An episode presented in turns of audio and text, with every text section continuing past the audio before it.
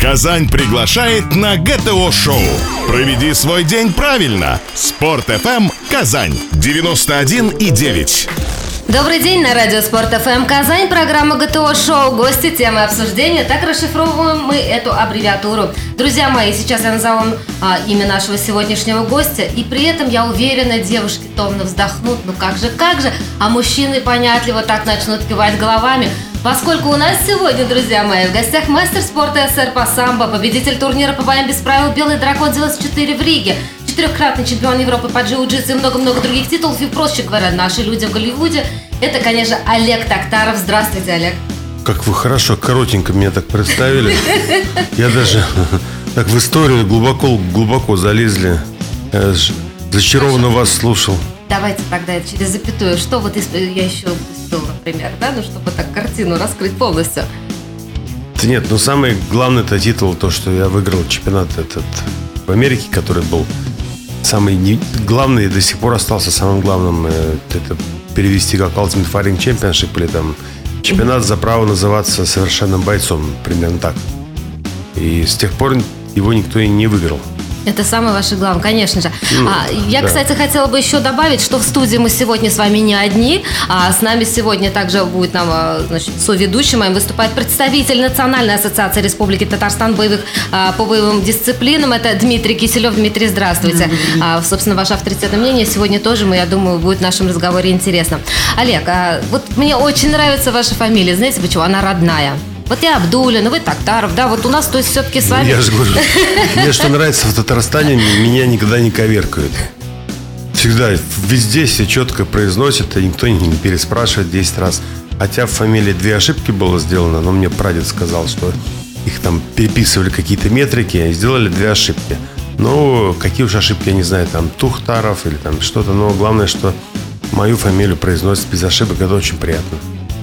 И следующий вопрос, конечно же, у нас в Татарстане, естественно, вы татарский язык знаете, там Исямесес, Рахмет, Минамюстимам, Олег. Ну, минимально это я знаю, но однажды даже играл что-то такое. Татарина. Ну, да, там это было где-то в Якутии. Я тогда еще эту всю длинную фразу, которая в фильме была, которая заканчивала словами «Сим Куркасана», я ему звоню товарищу в 5 утра, и он начинает оправдываться, что он меня не боится, и вообще кто-то такой, и... Я говорю, да ладно, я прикалываюсь, а он насмеялся.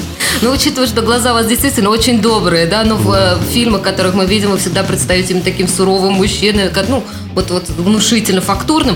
Из ваших уст, конечно, семейный Куркасанг, это звучит очень-очень угрожающе, я вам скажу. А после этого не приходилось применять языковую практику такую? Не, придется еще. Я так что-то слабоватенько. Я где-то, выучил, когда английский язык... Перестал учить испанский, перестал учить все остальные. Все начинают с тобой по-английски говорить. Это тяжело очень не их тормозить и пытаться другие языки изучать. Это, конечно, проблема. Надо начинать всегда каких-то с языков малых народностей, а потом уже заканчивать. Понятно. В Казани вы последний раз были, по-моему, 2008-2009, когда вот? Не, я был, я думаю, гораздо раньше. В смысле, позже. И раньше был, и позже был, и я, по сути, с моего отсутствия, может быть, 2 дома всего выросло, и все. У вас здесь очень много проектов, я понимаю, так что, например, сейчас расскажите, пожалуйста, о цели сегодняшнего здесь присутствия.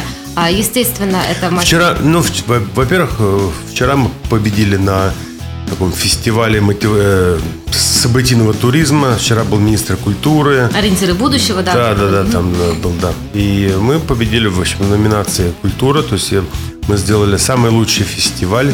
Но он на самом деле самый лучший. Там, конечно, шоу «Суповесну» еще засунули. Но ей-то уже 30 лет, и она все равно как-то искусственная штука. А у нас она действительно нужна. То есть наш формат, мотивационное кино и спорта тоже у нас фестиваль был. И у нас по рангу и гостей, и все, у нас такая площадь была заполненная. И я подумал просто, что там нас как-то не очень все-таки хорошо оценили. Надо сделать это здесь, подобное что-то. И вообще то, что мы хотели развивать в Ростове, мне кажется, надо сюда перенести, потому что, и мне ближе к дому. Самое главное, да. В Нижний Новгород я не хочу, потому что там непонятно с руководством, что происходит в области. А здесь руководство очень хорошее. Я лично знаю очень многих и дружу с очень многими. Просто самый главный показатель, что их дети учатся здесь. Это для меня самый главный показатель. Значит, люди будут вкладывать деньги в республику. Значит, у республики есть перспектива. Поэтому мне Татарстан и нравится. У нас, конечно, в Татарстане на самом деле не принято, ну, вернее как, мы любим гордиться своими достижениями, да, и когда мы говорим о каких-то перспективах, мы обычно немножко не то что пальцы скрещиваем, да, мы стараемся говорить о вещах, которые уже имеют определенный контур. Если сейчас, вот именно вы говорите, хотела бы перенести, что сюда, в Татарстан, некоторые проекты, вы можете нам хотя бы намекнуть, о чем речь идет? Посмотрим, если получится. У меня есть товарищ в компании «Централ Партнершип», генеральный продюсер. Он очень креативный человек, очень здорово мыслящий и очень правильно мыслящий. Он гений в своем роде. Я считаю, что ему нужно приехать в Татарстан, посмотреть тут пару мест. Во-первых, исторические фильмы здесь снимать гораздо легче, чем в других регионах. Ну, начнем с того, что фильмы на какие-то монгольскую тематику, там, сарматы, скифы, вся эта тема, она вот здесь дешевле снималась, потому что найти человека на лошади, я думаю, здесь гораздо проще. Приехал, мы не снизаем практически, да, с ним. Приехал в любую деревню, да, свистнул, вот и все, одел там в доспехи и вперед за родину, да. Вот, и народ, в принципе, не пьющий в основном сейчас, то есть, ну, отлично все. Ну, у нас фильм, кстати, фильмы снимают в последнее время очень часто, активно. Это вот прошли те времена, когда единственный фильм «Ветры и древние болгары», они очень там десятилетиями снимали. Сейчас все происходит намного быстрее. Вы, кстати, с молодыми кинематографистами, с молодыми вот режиссерами, артистами татарстанскими не снимали, а не встречались ли вы вообще, не общались ли? Потому что очень интересные ребята, они выдают на гора в год несколько фильмов. Ну, встретимся, если мы что-то качественное увидим с моим партнером, товарищем, то обязательно встретимся. А хотели бы сняться вот именно в татарстанском фильме? Я бы хотел сняться в своем фильме, который я бы снял в Татарстане. У меня была бы жизнь 1000 лет, я, может быть, и снялся. А так пока у меня свои проекты, которые я должен сделать, и мне на них просто времени не хватает. А в каком типаже вы себя видели бы? Например, ну сейчас просто продолжаем фантазировать. Я что-то в типажах себя не вижу. Ну, не знаю, может, это детские фильмы, например. Сейчас очень популярно у нас снимать здесь детские фильмы. Ну, кого бы хотели сыграть?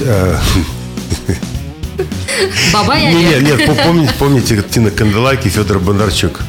Кого бы хотели сыграть? Гея, может быть, вурдалака. Нет, ну понятно. У вас, значит, свой определенный типаж. Не будем, собственно, как бы немножко фантазировать на эту тему. Хорошо. Нет, я бы пофантазировал. Просто, знаете как, вот чем больше говоришь, тем меньше получается. Я же, говорю, Михалков с Кончаловским строить рестораны быстрого питания. Вот, поэтому, ну, надо делать. А потом... Вот у меня, кстати, ошибка была с ростовским фестивалем. Я немножко боялся, что не получится. И из-за этого до центральных средств информации почти ничего не дошло. А получилось так, что мне все сказали, что это лучший фестиваль в России за всю историю современной России.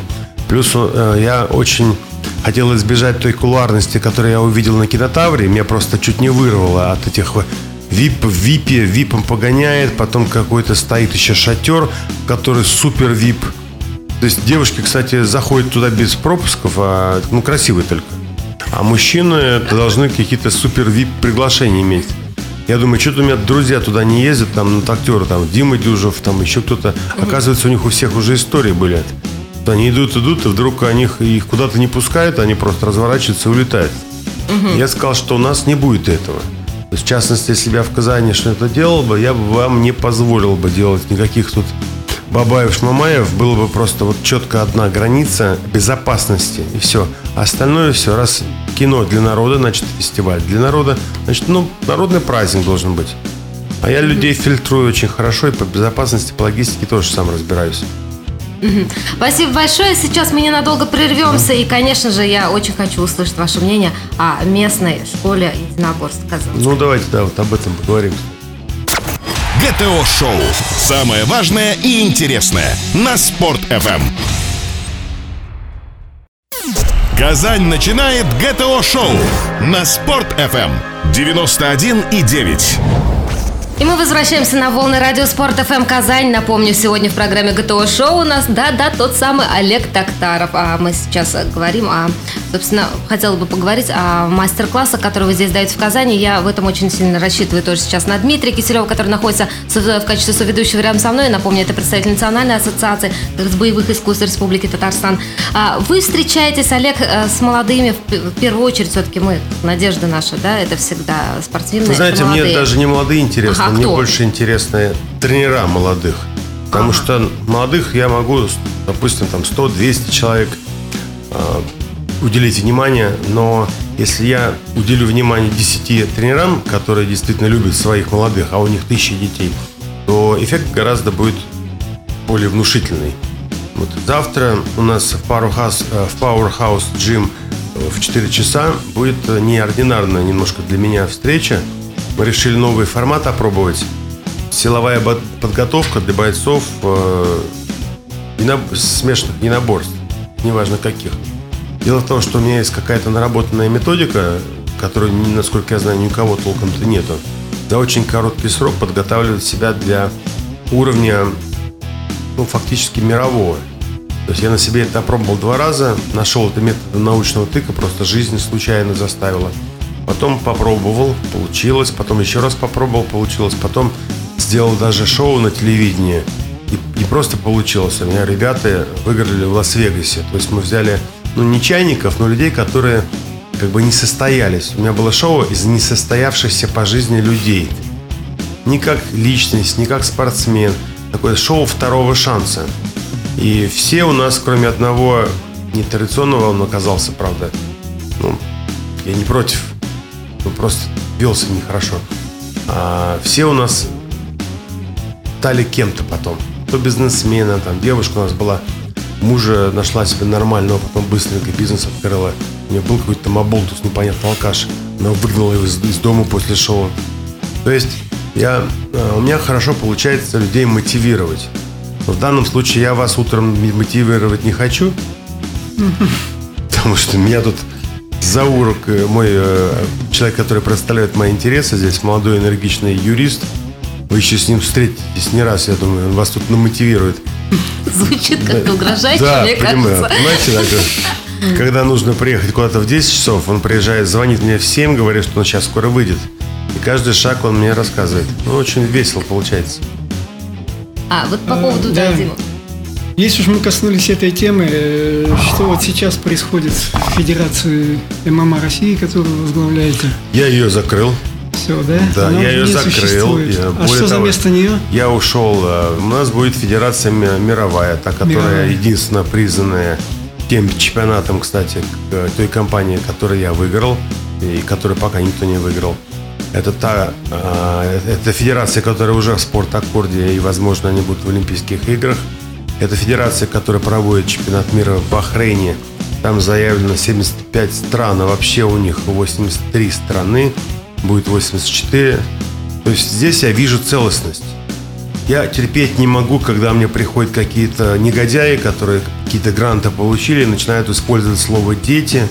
Хочется им сразу в дюндюль заехать, реально. Просто ненавижу, когда они проводят турнир, то есть деньги себе по карманам распихали. Дальше-то что? Почему я в детдомах, например, не провожу семинары? Потому что дальше-то что? Я знаю, как с ними общаться. Они меня через 1,5 часа, они на меня смотрят, как говорят по-английски, father figure. То есть, и я не могу их бросать, еще одну рану делать. Я просто для себя это решил. Так и здесь.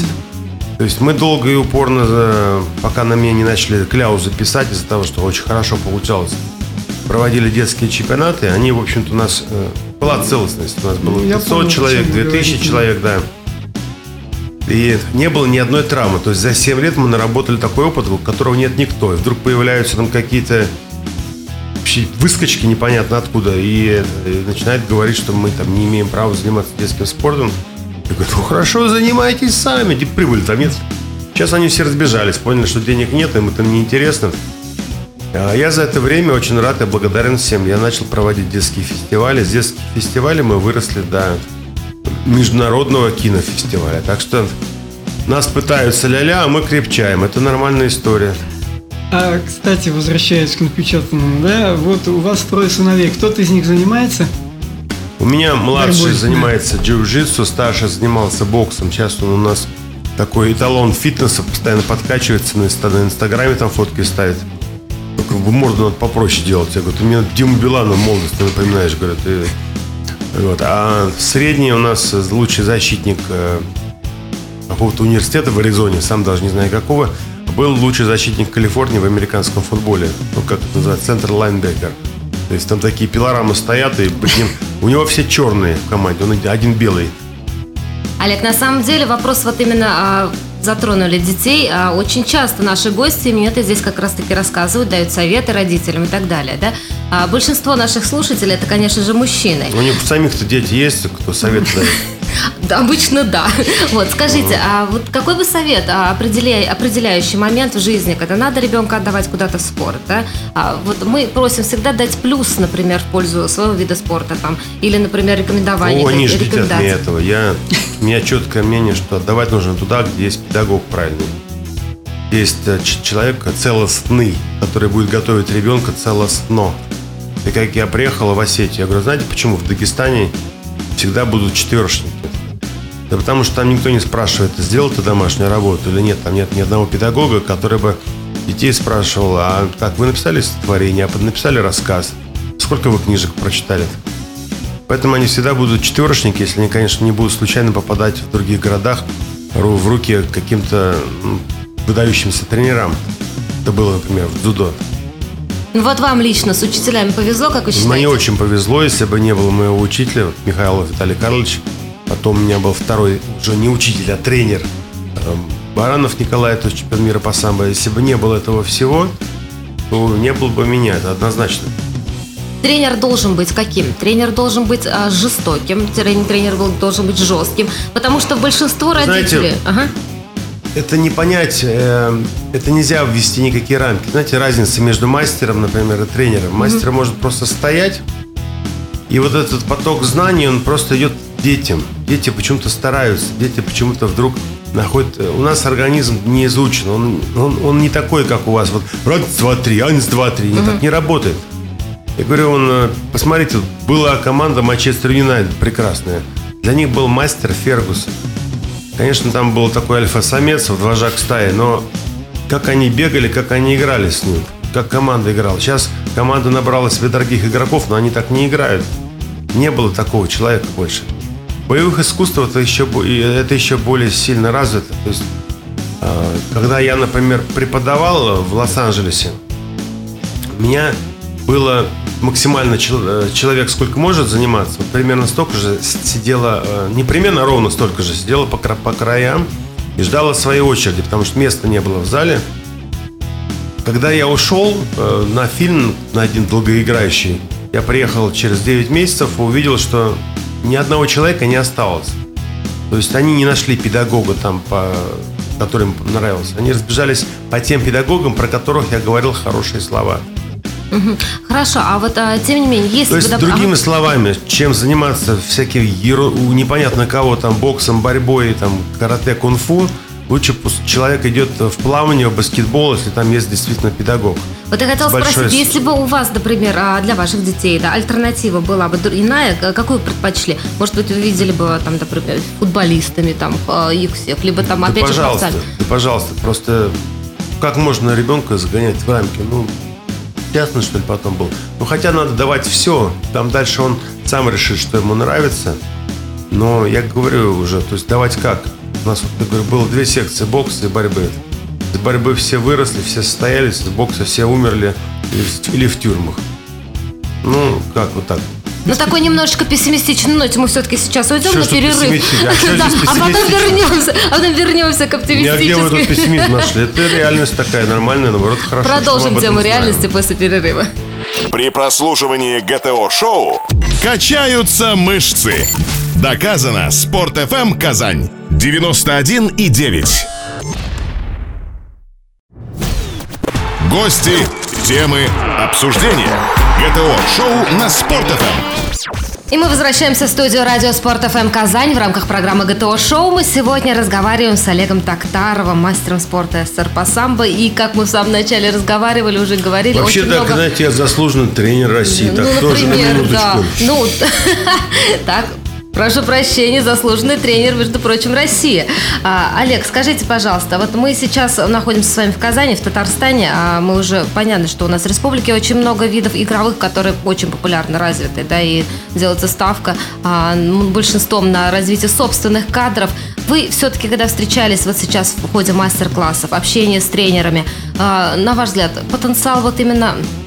боевых видов искусства у наших деток каков? Потому что, допустим, опять же, хоккей, от хоккеистов, от футболистов уже давно требует новую смену местную. О, сейчас вы меня заведете.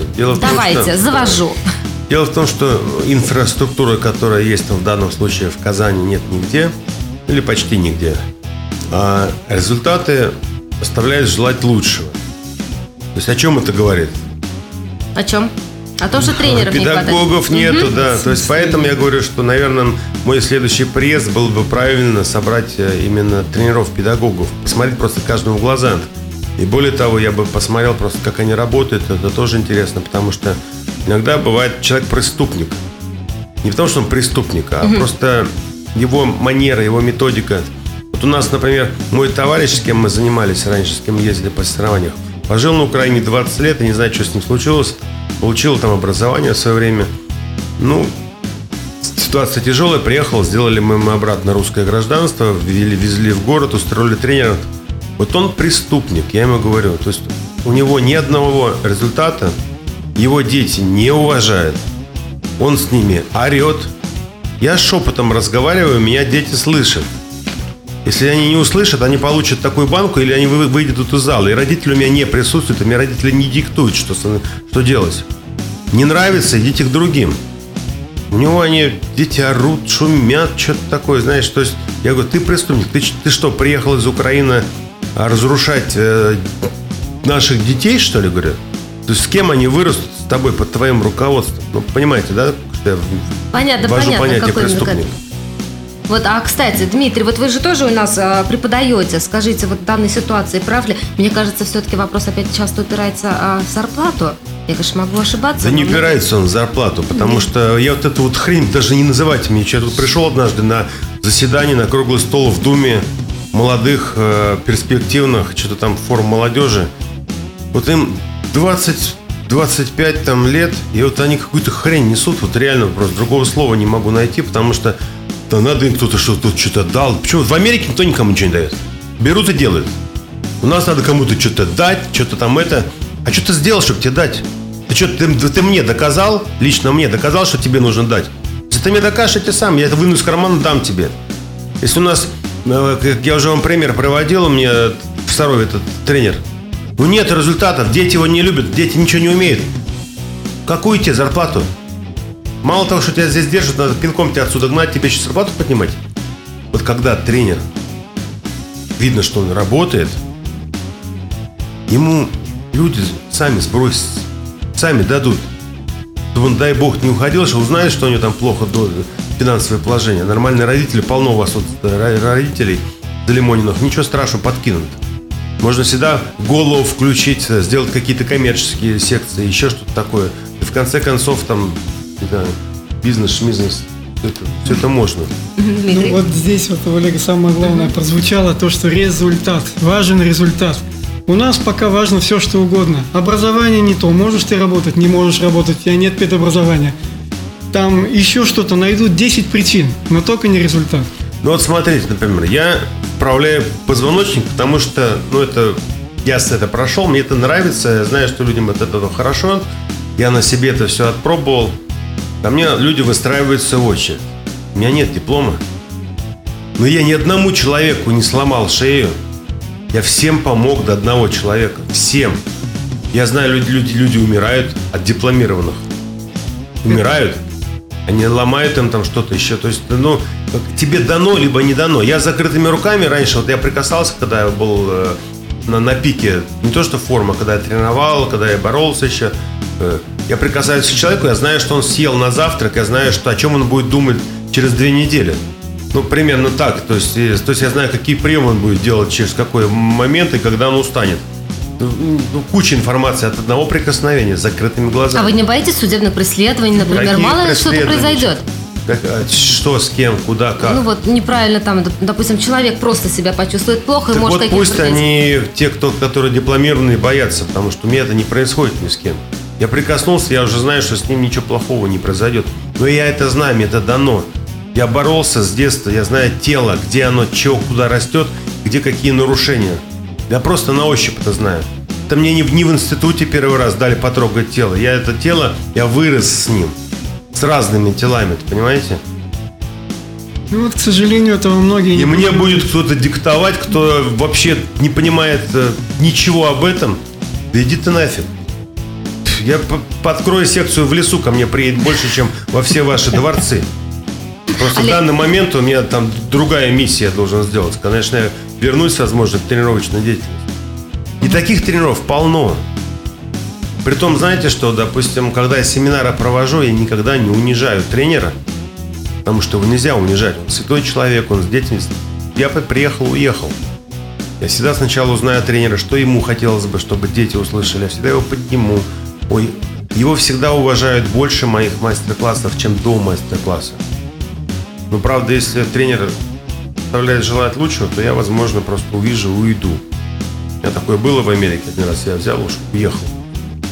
Семинара, потому что, ну, тренер такой, знаешь, Джим Джонс, такой гуру великий. Ну, то есть, абсолютно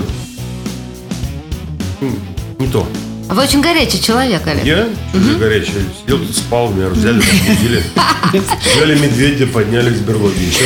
У вас периодически так это проскакивает, что хотел вот кому-то вот дать там... Это я образно, чтобы это не делать руками, а словами. Вот я это и хотела прояснить. А вообще вот в жизни человек горячий, который, понятно, там... Я не горячий человек. Ну, по вам, ну, не знаю. Эмоционально горячий. У меня уровень стресса 27, вот недавно проверяли, а он только у нормального, спокойного человека. Начинается... Это самоконтроль? Да я не знаю, что это. Вообще, в принципе, в жизни много бывает ситуаций, которые могут и вас из себя вывести? Не бывает. Было шоу «Остров». Угу. Там привели одну дамочку, она думала, какая она сучка, сейчас меня доведет. Потому что я специально туда поставил, да я ее нарисовал им. Я прям нарисовал полностью, кого нужно привести в какой момент. Я же там не буду как идиот сидеть на этом острове. Полтора месяца. Дима, тебе слово. Чем мне доводиться? Я посмотрел, сканировал, все уже, я уже знаю, что человек будет делать. Просто многие, поездив по нашим даже казанским дорогам, учитывая, ну, некую такую печальную славу наших водителей, которые не очень любят дисциплину соблюдать, а многие даже профессиональные, те же самые гонщики, бойцы. Съездить тогда они в Египет куда-нибудь. А, вот так вот. Потому что они говорят, что у нас невозможно. А в Египте, значит, еще страшнее. Ребята, да. Значит, еще одно успокоение, пожалуйста. Вот Федор Амельяненко совсем недавно заявил о своем возвращении, да? Не знаю, чем он мотивировался. Вот что должно произойти, чтобы Олег Тактаров сделал такое заявление? Федя увидел, что бабла-то нету. Поехал в Японию, там, тем более, парень начал делать новый турнир. Один из тех, с кем попал,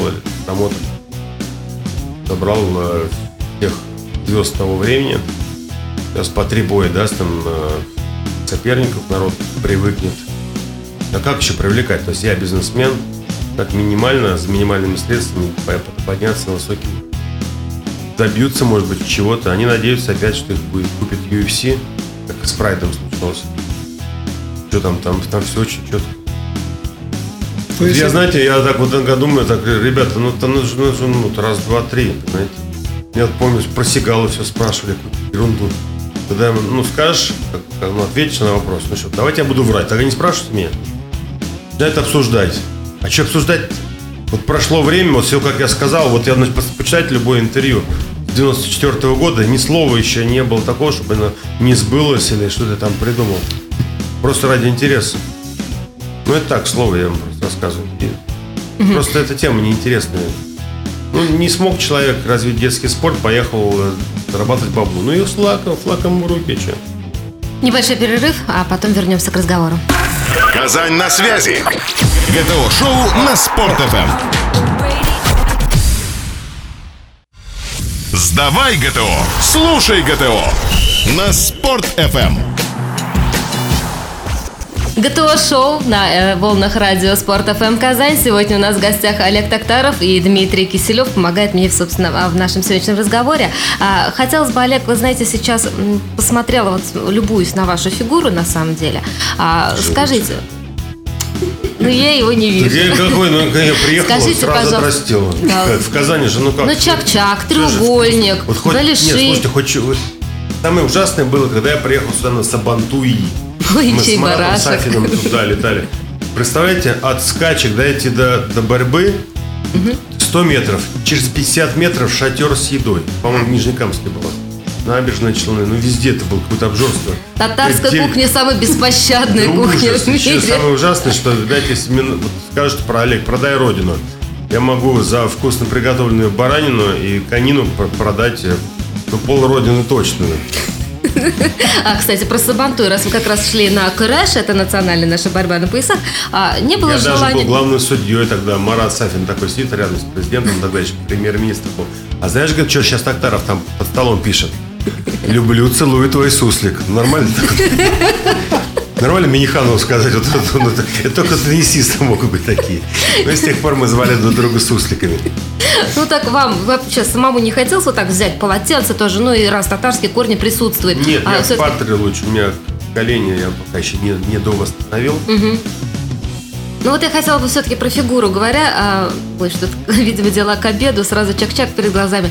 Скажите, а вообще, в принципе, а как часто вот вы занимаетесь? Мы чак-чак не ели уже лет 100. Что вы врете? Вчера, ваша фигура идеальная, поэтому вы не... Спасибо. А вот вообще, в принципе, как часто вы посвящаете? Сколько часов в день, может быть, вы посвящаете физической культуре? Я вот сегодня проснулся первый день, я более-менее здоров. А так... Я каждый день тренируюсь, неважно где. Когда я был в Сарове, я обычно бегаю кросс. И до этого играл в футбол, но вдруг понял, что от футбола я восстанавливаюсь, потом неделю у меня все болит. А тут кросс. Я чувствую себя великолепно. Единственное, что если спать хочется, вечером могу сходить в тренировку, побороться. Идеально, в форму ходишь просто там 3 дня, 4 дня.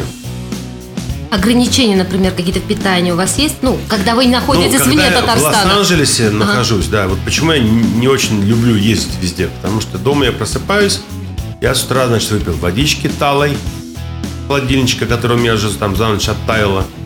Потом я попил чаек свой какой-то там беленький или еще какой-то. Потом я такой походил, поделал какие-то упражнения. Потом я, может быть, вштырил так мате, может быть, или пуэрчика.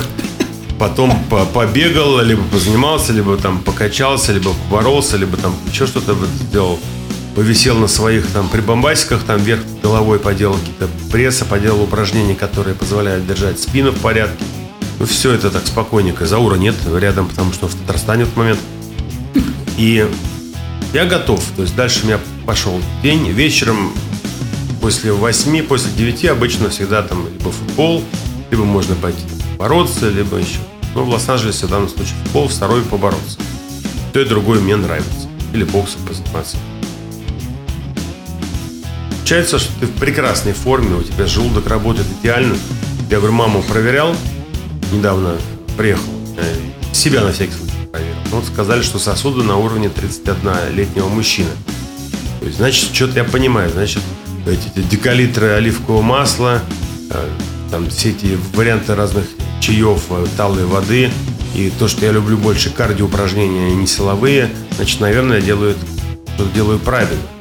А что у вас, кстати, с так называемыми вредными привычками? Можете себе позволить порой с мужчинами так, мужской компании расслабиться, как это, ну, у нас в России очень просто принято, ну, да? Я наркоман касаемо еды. Если вкусная еда лежит, это хорошая компания, я не замечаю, как все это оказывается в моем желудке. То есть люди, которые меня кормят, это люди, которые дают мне наркотик. Хорошо. А алкоголь, никотин? Нет, никотин у меня... Вот я сейчас у вас в студии, немножко кто-то курил где-то там. Вот знаете фильм «Нюхач». То есть я могу унюхать запах сигарет за милю. И даже в какой комнате курили, кто курил и сколько... Ну, это ужасно. Это, ну, у нас в стране хорошо сейчас эти стали... бороться. А с алкоголем все очень неоднозначно. Согласно, не моим исследованиям, это моим... Я же встречаюсь с исследователями, разговариваешь с людьми, которым за 90 с лишним, которые находятся в очень хорошей форме, мозги соображают, они до сих пор в действии. Очень странная штука. Все они где-то 70-80 миллиграмм что-то крепкого выпивают. То есть те, которые где-то после 45 до 40, я думаю, алкоголь вообще не нужен. Кофеин тоже в том числе. Я на этом остановился, помню, книжку писать. Думаю, какое-то странное я заключение придумал. В стране у нас его не примут. Потом узнаю, оказывается, исследование. Например, есть одно комьюнити недалеко от Лос-Анджелеса. Там самому молодому 94. И у них такое сюда. В Японии на Окинаве они тоже там саке день тоже. Хотя Бердышев, который проталой воду втюхивает, он говорит, что алкоголь вообще не надо. Не знаю. Ну же классика, водочка, вино, чачу. Водка нет, у меня водка, нет, у меня аллергия по запаху. Понятно. Кстати, вы сейчас хотела уточнить. Соцсети в нашем мире, сегодня вообще жизнь без интернета, без общения в интернете, всемирной этой паутине невозможно. Вы сами как к этому относитесь? Потому что многие ваши коллеги, естественно, они спят с телефоном, там Твиттер, сколько и фотографий в Инстаграм, и сколько раз там поджался, и все это они вывешивают. А у вас как с этим? Знаете, сколько раз я терял телефон или куда-то попадал, где не было никакой связи, только лучше становился. Потому что общаться надо с мирозданием. Вы никого не обидите. Разные же религии бывают.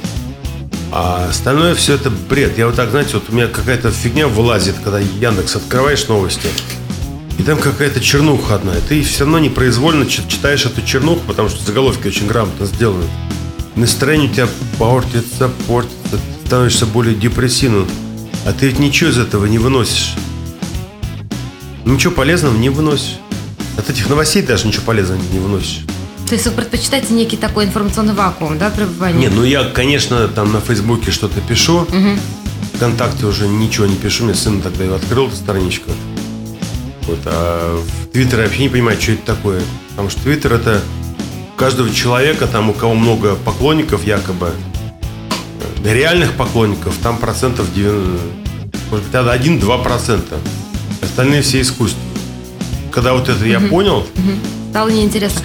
А если посмотрим на эту ситуацию с другой стороны, а если, допустим, опять же, наши казанские, татарстанские тренеры захотят просто задать вам элементарный вопрос вне вашего пребывания, когда вы здесь, не здесь, через интернет, вы могут ли они это сделать? И отвечаете ли вы вообще на такие сообщения, запросы? Надо, братуха. Че, как дела, братуха? Да, сразу раз, так черный список. То есть, если человек как-то правильно и достаточно лаконично представляется и объясняет, формирует суть вопроса? Да, то есть, это просто. То есть, ответ от самого Тактарова реально получить, на самом деле, совет. Да, И после этого все бросились сейчас писать своих машинах. Не всегда совет. Писали. Раз пришло похожих, допустим, за неделю 2, 3, 4, 5, 100. Я могу просто статью написать, ответ всем. Так обычно. Бывает иногда, что просто конкретно человеку. Вы знаете, все-таки хочу вернуться к тому, с чего сегодняшний разговор... Что-то написал. Как-то он умудрился так сформулировать, что, думаю, так энергичный, молодой, красивый. Я хотела бы вернуться к тому, с чего мы начали сегодняшний разговор. Это творческая деятельность, да, потому что вас я лично увидела во многих ваших работах. Мне очень, конечно же, понравились. Скажите, таких, как я, на самом деле много. Где мы вас еще можем лицезреть в ближайшем будущем? Все мои самые качественные проекты будут только выходить. Все мои самые любимые, они только сейчас. На стадии съемок они уже... Они сделаны уже, все. Может, название скажете нам заодно? Я говорю, мне нравится проект «На глубине», не знаю, когда они его выпустят. Мне нравится проект